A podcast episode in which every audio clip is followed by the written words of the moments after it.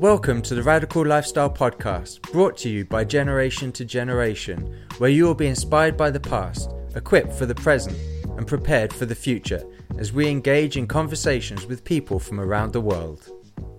Hello, everyone. This is Andrew and Daphne from Generation to Generation, and our guest is Aaron Baker. For people that don't know who you are, can you just say a bit about where you're from and what you do? Sure, Andrew. Uh, as you said, I'm Aaron Baker. I'm the founding director of Caleb's Commission, which is a pro Israel non-profit uh, charity. We uh, do public speaking, teaching on the importance of Israel, foundations of the Christian faith, and uh, give people on ramps to travel to and, and bless Israel. And we are uh, based out of Arkansas in the United States, and we travel uh, back and forth to Israel and the area as often as possible. Mm. Um, and do you have a website that people can go and check out? We currently don't have a website. We're using okay. just social media at this time. Okay. Caleb's Commission can be easily found on Facebook um, just by searching Caleb's Commission. Okay, perfect. So you also do something on survival and such like. Yeah. Could you tell us so what I, you do in that area? Yeah, absolutely. Uh, my background's in emergency management. I'm actually working towards my master's degree uh, on that subject right now. And uh, I have a background in uh, disaster relief. Uh, I've uh, traveled the world uh, teaching on disaster preparedness, how to prepare not only for your own self and your family, but to be in a place where you can help others.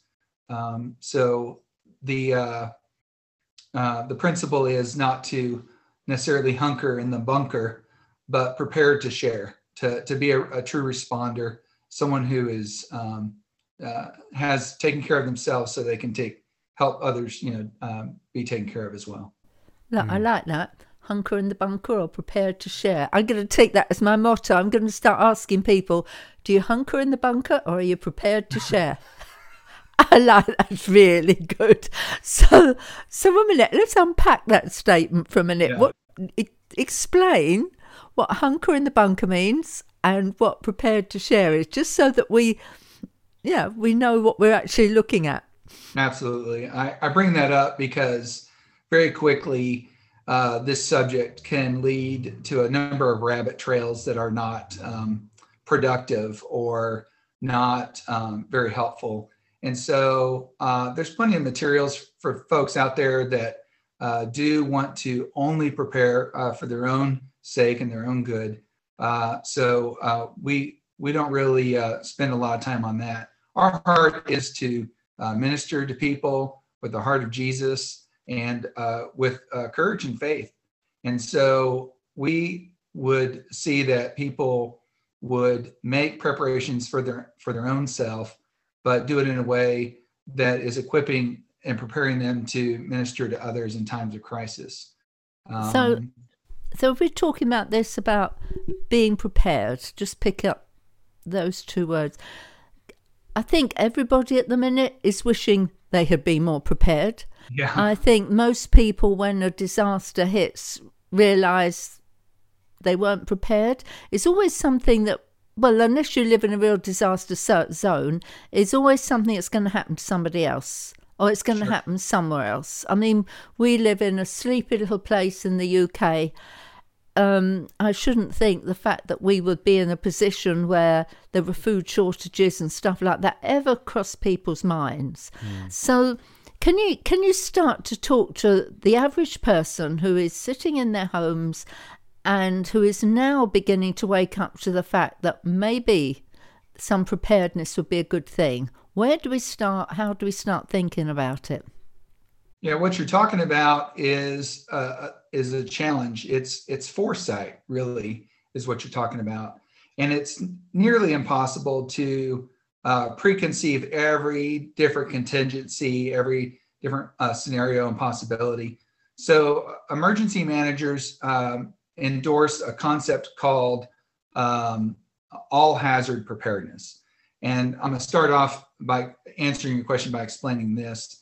And what that basically means is um, instead of zeroing in, zeroing in on any particular type of scenario and trying to uh, prepare specifically for each and every different scenario, which would be uh, very difficult to do, you look at some of the common denominators that most uh, regional or large scale disasters share. And um, one of the ways you, you can do that is to consider what's called the, uh, the hierarchy of needs. And the first thing a lot of people think of is food. And that's because we as humans, we often think with our gut before we think with our mind. I know and I do. Yeah. so, uh, you know, you might uh, think about stocking up on coffee and tea and, and sugar and biscuits, but that may not necessarily be the, the thing that you need the most um, unexpectedly. And so the, the hierarchy of needs uh, states that one of the, the primary things that we need as humans to maintain at any given time is shelter. And uh, uh, gratefully, we're, we're blessed with, you know, brick and mortar shelter today uh, but there are aspects of shelter, um, whether sheltering in place or being, you know, out on the road, that uh, can be compromised uh, quickly. Um, so, for example, in uh, FEMA's, uh, you know, readiness list, they suggest things such as, you know, plastic sheeting and duct tape, or other sealing or filtering type materials that can be stored in small quantities to um, uh, to repair or effectively improve one's ability to shelter in place, uh, whether in your home or you know outside of your home. Uh, so that that's one thing. Um, and then food is is further on down the list. You know, you need you, you have to be able to breathe air. You need to be able to protect yourself from the elements. Um, you can go for about three days without water, so water becomes an essential element rather quickly. And food is really like number four, number five on that list. So that's the first thing I, I remind people is uh, to kind of flip their normal paradigm kind of on its head and consider the things that are most uh, life preserving and life sustaining and work in that order. Mm. and and um, again, some of those um, scenarios have common denominators and um, focus on those common denominators of you know how could you continue to stay in your home if uh, you know infrastructure is compromised you, t- you know the utilities that today we take you know for granted so staying warm staying dry staying you know protected otherwise from the elements um, is has to remain one of the highest um, priorities as you consider the different things that you can practically do to, to be prepared for an all hazards uh, type uh, response now people may be a little confused given the times that we've just gone through as to what's really important for survival. And maybe you can help clear this up because as soon as everyone thought they were going to struggle for survival during COVID, all the toilet roll vanished right. Off the shelves. So can you just just clarify is toilet roll an essential for survival? It is not essential. It's not. It's, it's, it's not. Huh. Not when we really think about it and drill it down but it's that it's a perfect example of humans or human nature thinking with their gut or uh, other uh, aspects related to it. um, it's really that's what it points out you know it, and it was that gut quote unquote unquote gut reaction and um, i'm still not sure that people understand exactly what it was other than what what you saw was a, an expression or a manifestation of a fear based gut reaction. And uh, that's one of the things I teach about is the difference between response and react. And so uh, the that dilemma um, can make a make a big difference. Understanding the difference between those two things and being able to exercise a, a, a, a wis, a wise response versus a, a knee jerk reaction can make uh, life or death differences in your um, you know your your behavior towards disaster and other emergencies. Mm, but um, i you know i agree that toilet paper is uh, a lovely thing and it's uh, it is some some important you know it does have some importance uh, but it was severely overemphasized yeah. in that particular case. And so was food. Uh, there are food shortages at the same time. You know you go to the supermarket and you see toilet paper was missing and then like meat you know and um, and then some other shortages. And you can really almost uh, look at those shortages and work backwards through them to really understand the psyche of you know uh, the, the, the crowd if you will. Yeah. and um, and really look at how uh, illegitimate those concerns were. Um, You know, so it, it's really interesting to use that as a as a case study and dissect it. Yeah, I guess the toilet roll takes on some sort of form of comfort blanket, if you like. I think I think that's a really good way to put it. I, I, I had a people theory. felt better having toilet paper, Yeah. like emotionally. So I, I had two theories about it. One was it's if everybody else thinks it's necessary, it must be necessary, so I better go and get it and I'll find out why it's necessary afterwards. yeah. That that sort of elicits a panic response because you see the shelves empty, so you You, think, you weren't panicking about toilet paper. No. Then everyone else started panicking about it. So then you decide maybe I should panic about toilet paper. so that was one of my Very theories. true.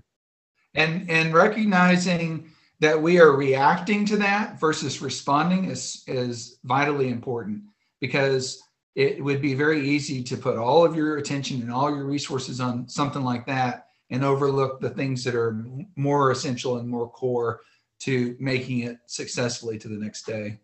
So, on, on a more serious note on that, would it be the difference between if, if you were in a burning building and you saw everybody running in one direction and you just run in that direction because everybody else is, but one person's following another another, and actually the emergency exit's behind you, but you never stop to actually Assess think yourself. about it, and that would be the s- a similar but more serious res- response. Yeah, absolutely. And we can, you know, uh, think of several examples in recent history where there was significant loss of life because uh, people uh, were reacting in the wrong direction and taking other people with them. And so it's very important for us to, it- you know, you can't help but notice when the crowd is moving in a certain direction, but you've got to, in the moment, take the the time and the the the mental wherewithal to understand is, is this really what I should be doing and taking, you know, um, in the moment, personal responsibility for yourself and, and making the best decisions, you know, on the fly. And that, and that's sometimes easier said than done. The, Mm. the, the perspective that I come from is a spiritual perspective. It reminds me of when Peter was on the water with uh, Messiah. And uh, when Peter started to look at the waves, he began to sink. But as long as he kept his eyes on the Lord, he he stayed, you know, above the waters. And that's the attitude that I try to take in my own life too, is is to keep my eyes on the Lord.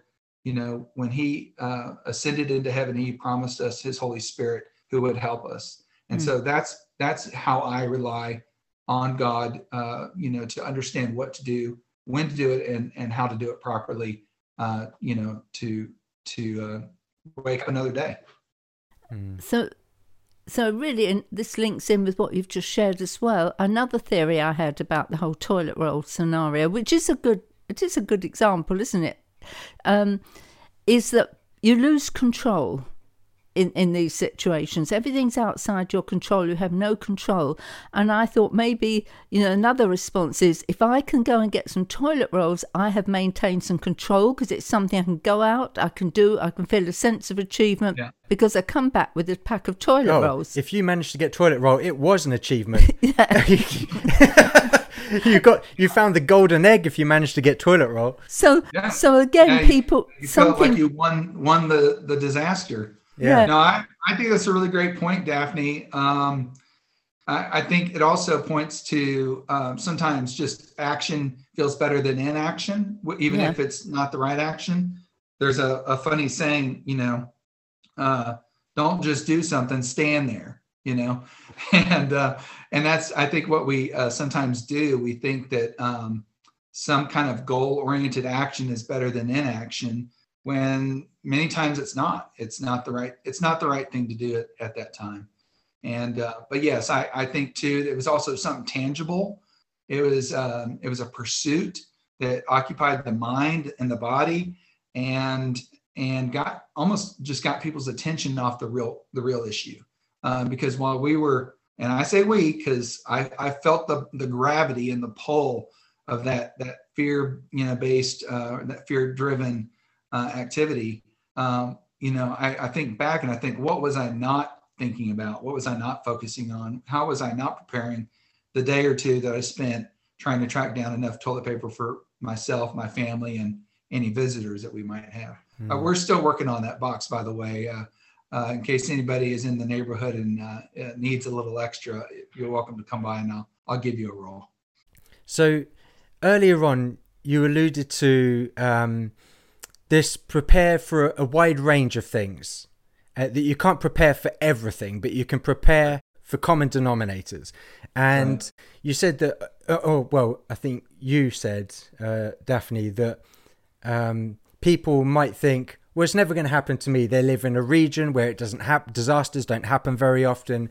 Uh, and even using us an, as an example, we live in an area of England where we're actually, we don't get extremes of anything.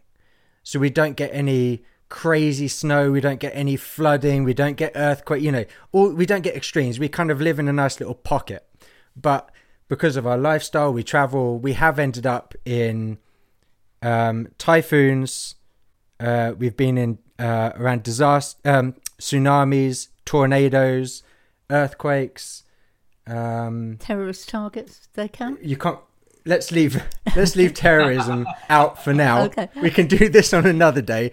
But but we live in a safe area. But in the course of our lives, we've been in a number of disaster situations, and so even sleeping in a in a hotel um, at night, right. the alarm's gone off uh, my family, my my co-host, my mum, my sister, they've left and left me lying in bed in a hotel room thinking that I would have woken up.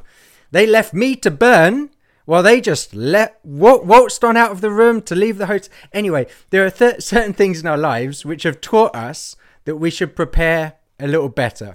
We should. Um, so, for example, if we go to a hotel now, we are very aware of our surroundings. We look, where's the exit? So we know, okay, if an alarm goes off this time, the direction we're heading in, we're not flying all over the place. And we put our suitcases out of the way yeah. of the door because we were falling over falling over the suitcases. Mm. So now we've been in enough situations where we realize we need to take certain steps to prepare ourselves in case something happens.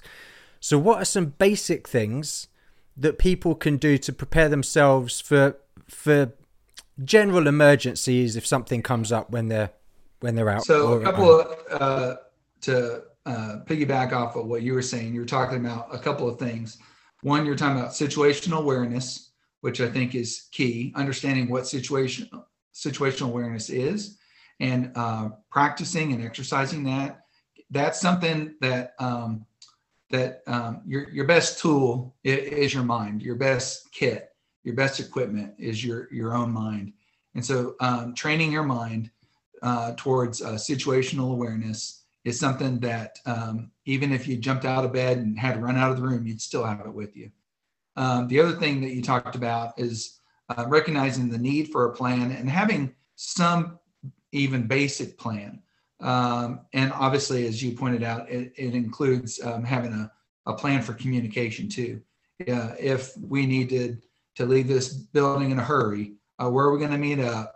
and who's going to tell who where we're going basically it can be really simple so um, and then that brings up another point too keeping it i think the thing that makes it difficult for people to feel like they can get started is that they get overwhelmed with the complexity the, the potential complexities of the hmm. various mm-hmm. disasters and so keeping it simple uh, and uh, a simple plan um, developing situational awareness and then also um, some tangible, practical um, items uh, that you might consider a kit. Uh, ladies have a little bit of an advantage over the men because uh, they have a purse and they have uh, they actually practice emergency management all the time with a purse. Um, and uh, I knew when I was a child if I needed something, I needed a breath mint or a toothpick or a comb. I could always go to my mom and she'd would have the, those essential items in the purse. So it's really, um, if you will, an extension of that. Uh, guys, you know, nowadays uh, it's not uncommon for us to have a backpack slung over our shoulder or some kind of a, a briefcase or something, you know, like that. And so think about the things that um, there's two two types of items. There's comfort items that just make you kind of feel better and help you get through your day. But then there's more uh, practical, essential items that you could have, you know, with you or near you, uh, gathered together as a kit. And um, Daphne, something you were saying earlier uh, helped me remember. that one of the things we teach are the 10 essentials. And whether it's 10 essentials or nine essentials or eight essentials, we can all mm-hmm. think of a handful of things, half a dozen things that we find that we rely on a regular basis. One of those, I'm sure uh, each of you have uh, near you right now, and I do too, is a cell phone, a smartphone. Um, and um, well, the network that it's on isn't always going to be reliable. There's uh, so many uh, things that you can do with the smartphone these days, uh, whether it's um, you know um, connected to a uh, internet or not. So having um, some form of way to communicate, you know, to your friends and family members uh, is is really essential as far as coordinating efforts and um, and finding people. But um, uh, one of the things I carry around uh, regularly in a backpack is a, uh, the ability to, uh, you know, a, water container, something I can uh, refill, um, you know, easily and stay hydrated. Um, maybe uh, medications that that you need on a regular basis, having those handy to you. Um, and some of the other basics are some, you know, when the phones fail, you may need to leave a note for somebody, having a little pad of paper and a pen a little sewing kit, you know, uh, to make repairs on the fly, things like that. Um, but some of them, like I said, can be more comfort items. Um, and and having a little uh, some hard candy or some breath mints or something like that, you know, uh, can really help you with the positive positive mental attitude. Uh, going back to that, um, your greatest asset is being, you know, um, you know, in your in your mind. And mm-hmm. so um, all those other little trinkets, if you will, or, or kit, really just uh, go to support maintain that positive mental attitude. Uh, that would that's actually going to get you uh, through these variety of disasters probably more than any uh, little uh, trinket or gadget that you know you could purchase or slip in your pocket. But um, uh, so just thinking about what those essentials are for e- each of us, that's going to be a little different. But thinking about what those eight, nine, ten things are on a daily basis that you know if we lost or misplaced, we would feel like you know it was you know it was a it was a terrible um, situation. Car keys, things like that. Keeping those kinds of things handy so that you have options, uh, you know, at the last minute. And of course, if you've got small children, you're thinking about another nine or ten essentials. Yeah, that is true, and um, and it's a little counterintuitive but just like when we're on the airplane, they say put the the you know the mask on yourself first and then your child. And that, that doesn't seem, you know, any father or mother is not going to want to do that. But you have to be able to take care of yourself so that you can take care of the little ones too. So there's there is some self-sacrifice involved. But if you completely sacrifice yourself, then you're also potentially sacrificing the welfare um, or the lives of those that are also depending on you. So there's a little bit of rewiring and retraining that goes along uh, with that as well. I should think. Uh, uh, I'm listening to you and thinking how important it is to think this through ahead of time. Because you're saying it's not even that you you're saying things that we think oh yeah that's revolutionary. Or that's good. But it's having a moment in time where you pause and you stop and you think and you focus rather like in the hotel now where we actually when we go to a hotel when we can leave the country to go um, that you actually are very deliberate in looking where the emergency exit it only takes a moment but we focus yeah. for a moment. And what you're saying really is take some time to focus on these things doesn't cost a lot to do so, but it could be life changing. And learning as well from from what's happened before and what other people have gone through. I know in New Orleans after Katrina or during Katrina, and there were people that were having to go up into their attic yes. or their loft to to get away from the rising waters, but some of them got trapped and ended up dying in their lofts and their attics because there was no escape. And um, so after that, a number of people started to get axes, um, uh, hatchets, and they would put those in their attics and their lofts so that they could use them to try and get through the the right. roof. Um, which again is that you know really thinking these things through um, to prepare for things that might may happen. Yeah, and one of the things you're talking about, Andrew, is egress. Basically, no matter where you're at, if you're in your home or out on the road, hotel, egress is the the avenue and the method by which you can get out of a situation and not put yourself in a in a worse situation.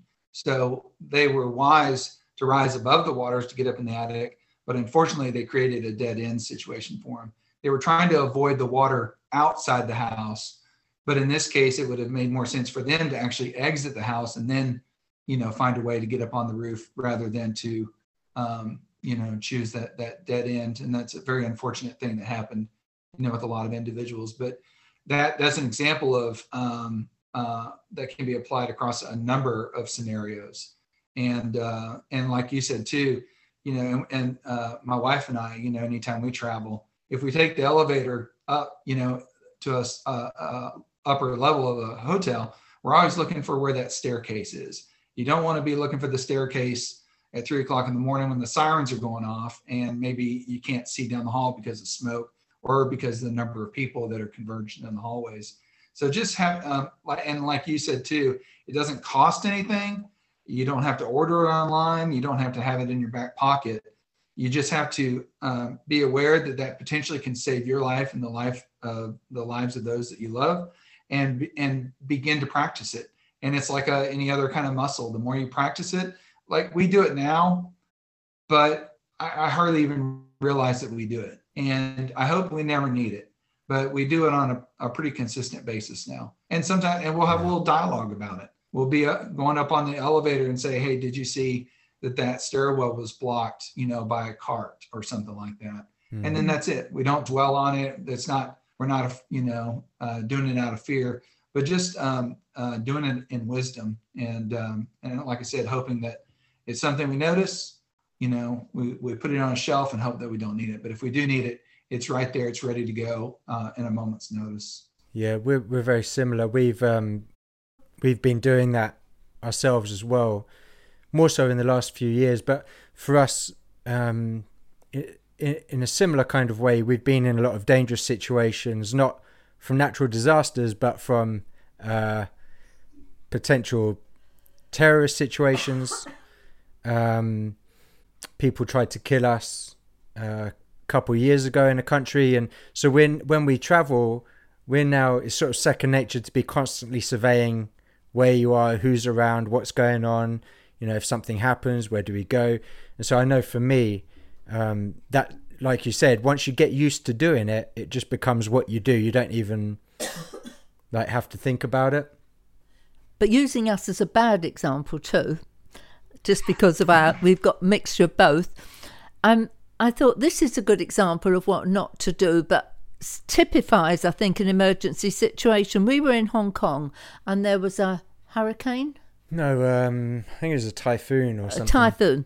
And we had just been left in wherever we were staying and we didn't have any food and anything. So there's this typhoon going on and we look out the window and we see a, a garage and we thought, oh, good, we can go and um, get something to eat. And we, it looked windy and wet, but we're yeah. from England. I mean, it looks windy and wet a lot. So, you know. So I pick up an umbrella.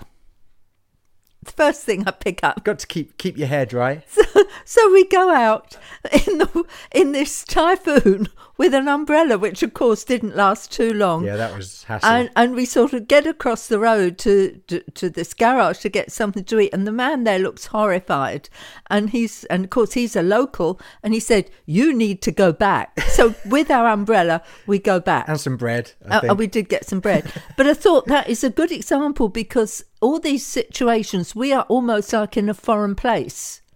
You know, uh, our normal um, you guide- get disorientated. Yeah, yeah. And, and our normal guidelines aren't there. Our normal ways of responding because I responded with an umbrella. It's a bit wet, umbrella. So we respond in the context of life as we know it. Right.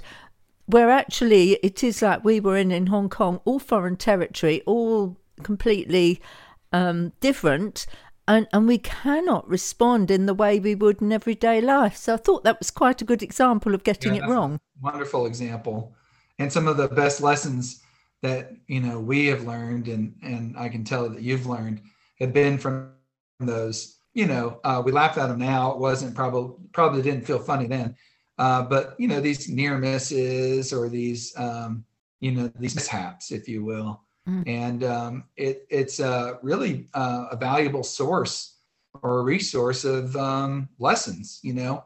And uh, so, what would you do differently? Uh, that's that's what I ask myself for forward thinking. What, in given the same circumstances now, knowing what you know, what would what what would you have done differently? What would we have done differently? That, I think I'd have probably in that particular scenario.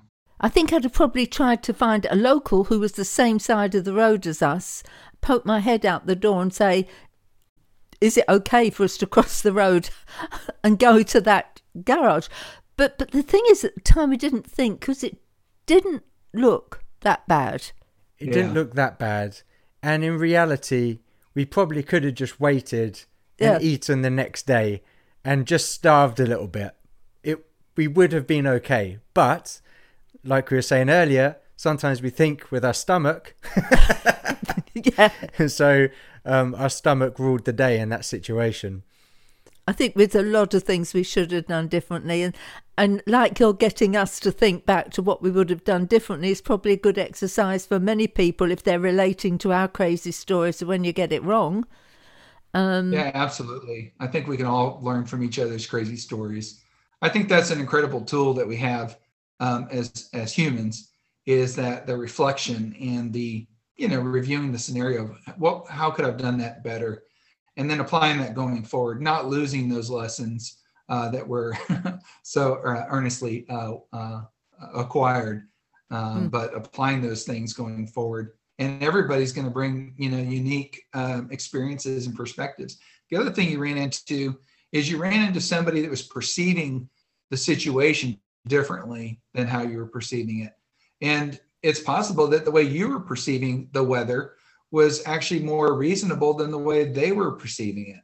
Um, just because you know you don't have local experience with that weather, you have um, you know uh, other experience with weather, and you're you know able to you know reasonably discern um, if something's dangerous or not. But it almost sounded like you ran into somebody who was had a lot more fear of what was going on than than you did because you know I know you guys and you you don't lack you know wisdom and and uh, so sometimes you you run into that too. I I'll share just a quick uh, story uh, of something that happened to me when I was uh, leading a disaster relief uh, response to a major hurricane that hit a U.S. city uh, several years ago, and um, it was it was storm season, it was tornado season, and and the uh, center of Tornado Alley, what we call Tornado Alley.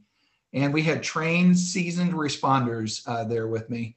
Uh, there were 10 or 12 people uh, that, uh, that I was helping to lead. And one night, the clouds started rolling back in, and the thunder kicked up, and the lightning was close by. And what a lot of the people didn't understand was the tornado sirens that were about to go off were being sounded across the entire county because they had one concern uh, in the other part of the county, which was quite a ways away. But myself and a meteorologist who was on scene with me, we were tracking the storms and we saw that we were way out of harm's way, even though we knew that the sound, the sirens were about to sound. Well, about that time that the sirens started so- sounding off, about half of the people that were with me came up to us quickly and said, "What should we do? What should we do?" And I said, "You know, um, the the sirens are a little disconcerting but the the severe weather is far enough away that we, are fine. We can just continue to monitor it at this time.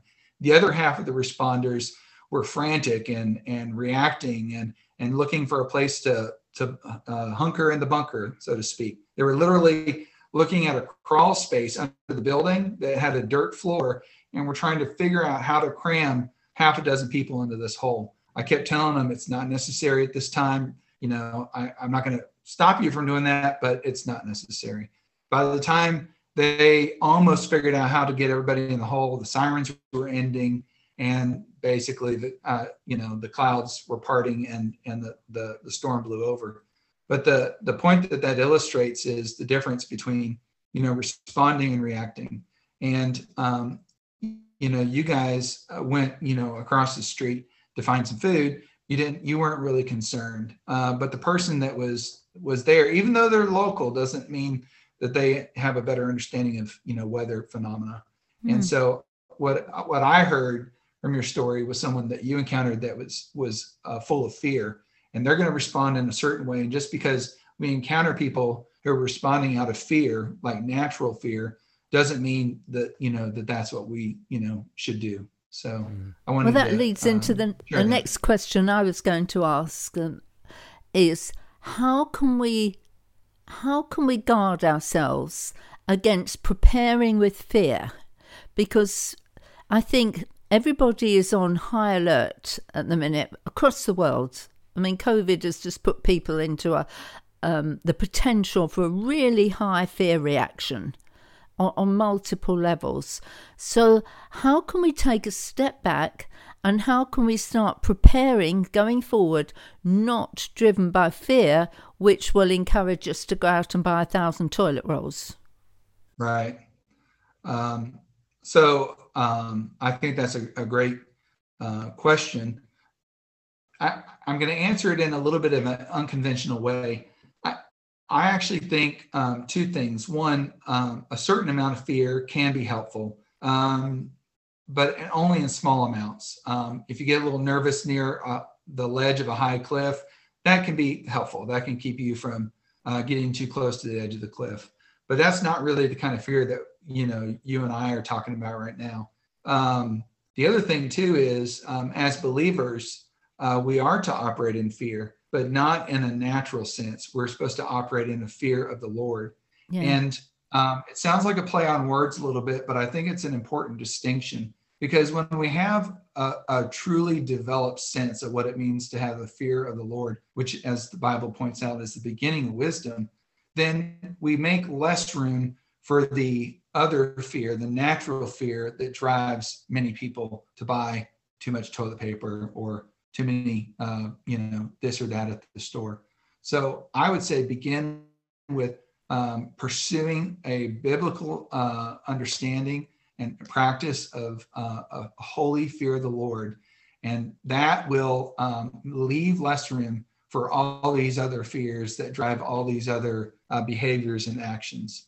Um, does that help to answer that a little bit? I may have gotten Definitely. off on a little bit of a rabbit trail. No, definitely and and I think probably it's a good place to begin to draw to a conclusion because I think you've given us a lot to think about. I think um, thank you for really helping us to hone in on our own experience as well as um, just think about running forward. And probably if we at least just take the advice you give us about going back and what could I do differently is a huge one. And, and to remember that food is not the top priority. But there's so much in what you've said, Aaron, that could, if we stop and think and make a list of all the things you've sent, would at least ground us into moving forward. And uh, maybe another time um, you can come back and we'll take all of this from an, another perspective too. Yeah, it's a good a good um, place to to stop here. Is that drawing the dif- distinction between a fear which drives to panic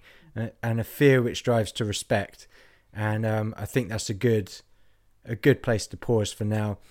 Um, thank you so much for for taking the time to talk to us. We really appreciate it. It's been really fascinating. Hopefully, people will hear this, will sit down, think about where they are, think about places they're going to, and just make plans, preparation points just in case something was to happen that they would be able to respond and not react to those situations. So thank you so much. Thank you. My pleasure. Thank you. Thank you for listening to this episode. If it inspired you, please rate us and subscribe on Apple or Google Podcasts, Spotify, or another podcast platform.